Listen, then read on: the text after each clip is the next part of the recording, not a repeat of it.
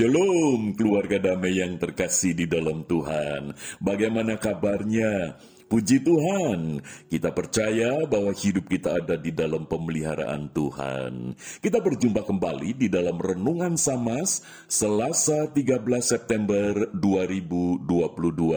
Mari kita masuk di dalam doa.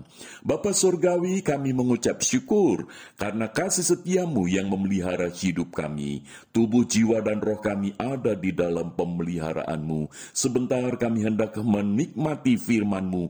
Kiranya roh kudus memberkati setiap kami. Di dalam nama Tuhan Yesus kami berdoa. Amin. Keluarga damai, tema yang akan kita renungkan, menyongsong hari Tuhan. Firman Tuhan terambil di dalam 2 Petrus, pasal yang ketiga, ayat 8 sampai dengan 13.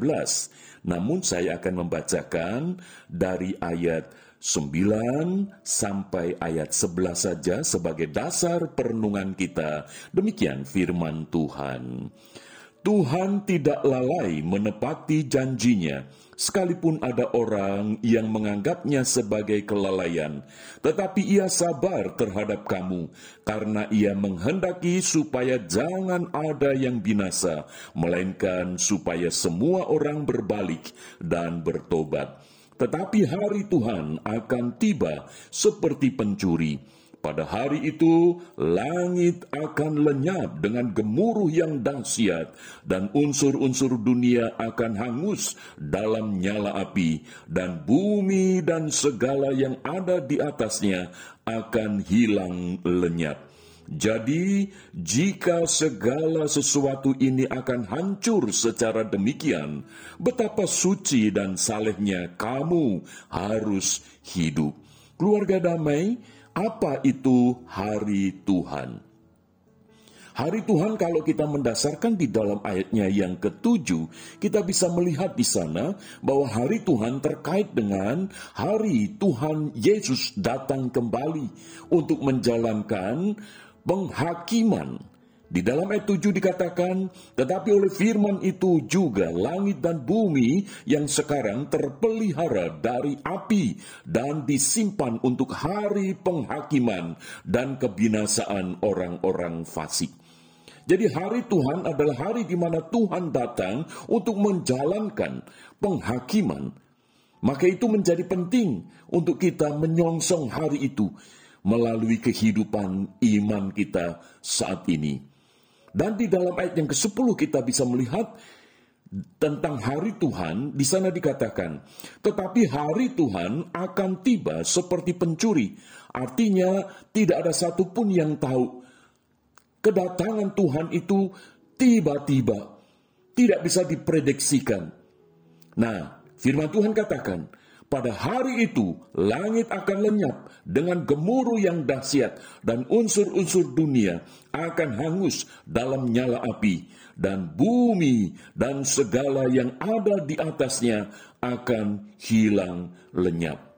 Jadi, di dalam kaitannya hari Tuhan, di sini dikatakan bahwa langit dan bumi itu akan lenyap. Betapa keadaan yang sangat mengerikan.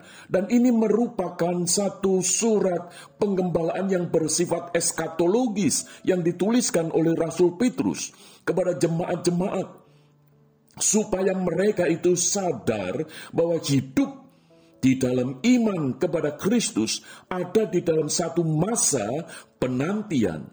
Yaitu penantian hari Tuhan di mana hari Tuhan itu ditandai dengan satu peristiwa yang sangat mengerikan, yang sangat dahsyat karena di dalam ayat ini dikatakan bahwa pada hari itu langit akan lenyap dengan gemuruh yang dahsyat dan unsur-unsur dunia akan hangus dalam nyala api. Keluarga damai, saya tidak bisa membayangkan peristiwa yang akan terjadi pada waktu Yesus itu datang. Maka itu sangat penting bagi kita.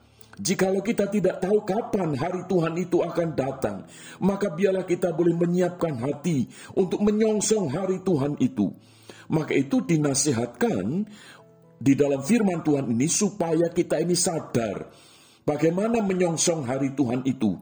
Di dalam ayatnya yang ke-11 di sana dikatakan, "Jadi, jika segala sesuatu ini akan hancur secara demikian, betapa suci dan salehnya kamu harus hidup." Keluarga damai, betapa pentingnya kita menjaga iman kita, memelihara iman kita, supaya hidup kita ini berkenan kepada Tuhan. Hidup kita ini sungguh-sungguh menikmati di dalam pemeliharaan kekudusan Tuhan. Hidup kita ini didorong untuk terus berjalan di dalam kebenaran Tuhan. Supaya tiba waktunya hari Tuhan itu, sungguh kita boleh menyongsong dengan penuh sukacita dan pengharapan. Jadi artinya ketika kita mau menyongsong hari Tuhan, biarlah hidup kita ini semakin dikuduskan oleh Tuhan. Hidup kita ini semakin berkenan kepada Tuhan. Sehingga pada hari Tuhan itu kita boleh menyongsong dengan damai sejahtera. Supaya hidup kita ini sebagai anak-anak Tuhan mencerminkan kekudusan Tuhan. Sehingga kita boleh menjaga komitmen kita, integritas iman kita. Sehingga kita hidup tidak dikuasai di dalam dosa, dalam bentuk apa pun. Lalu yang kedua, supaya hidup kita ini ketika menyongsong hari Tuhan jangan sampai terikat dengan harta duniawi. Mengapa? Karena harta duniawi ini akan lenyap. Sebagaimana tadi dikatakan bahwa unsur-unsur dunia ini akan hangus dalam nyala api dan bumi dan segala yang ada di atasnya akan hilang lenyap. Kalau segala sesuatu dalam dunia ini akan hilang lenyap, bagaimana mungkin hati kita ini terikat dengan harta duniawi? Sangat memprihatinkan jika orang-orang Kristen hanya mencari dan hatinya itu terikat dengan hal-hal harta duniawi semata. Maka itu Tuhan Yesus pernah mengingatkan bahwa di mana hartamu berada, di situ hatimu berada. Oh, kita ketika menyongsong hari Tuhan, mari keluarga damai, jangan sampai hati kita ini terikat dengan harta duniawi karena semuanya akan lenyap. Maka itu biarlah hati kita ini berpaut kepada Tuhan. Hati kita ini terikat di dalam Tuhan saja. Supaya hidup kita ini di dalam menyongsong hari Tuhan. Kita tidak binasa. Melainkan kita beroleh hidup yang kekal. Maka itu mari keluarga damai. Ketika kita saat ini hidup. Kita tidak tahu kapan Tuhan Yesus datang. Tetapi hari Tuhan itu akan tiba waktunya maka biarlah kita boleh menyiapkan hati kita untuk hidup kudus di hadapan Tuhan, untuk hati kita tidak terikat dengan harta duniawi ini. Mari kita berdoa. Bapa Surgawi, tolonglah kami. Kiranya roh kudus terus menerangi hati kami. Supaya kami boleh hidup kudus di hadapan Tuhan.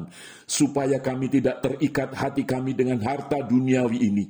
Supaya kami boleh siap menyongsong hari Tuhan. Terpujilah Engkau Bapa. Di dalam nama Tuhan Yesus kami bersyukur untuk firman-Mu. Amin. Keluarga damai.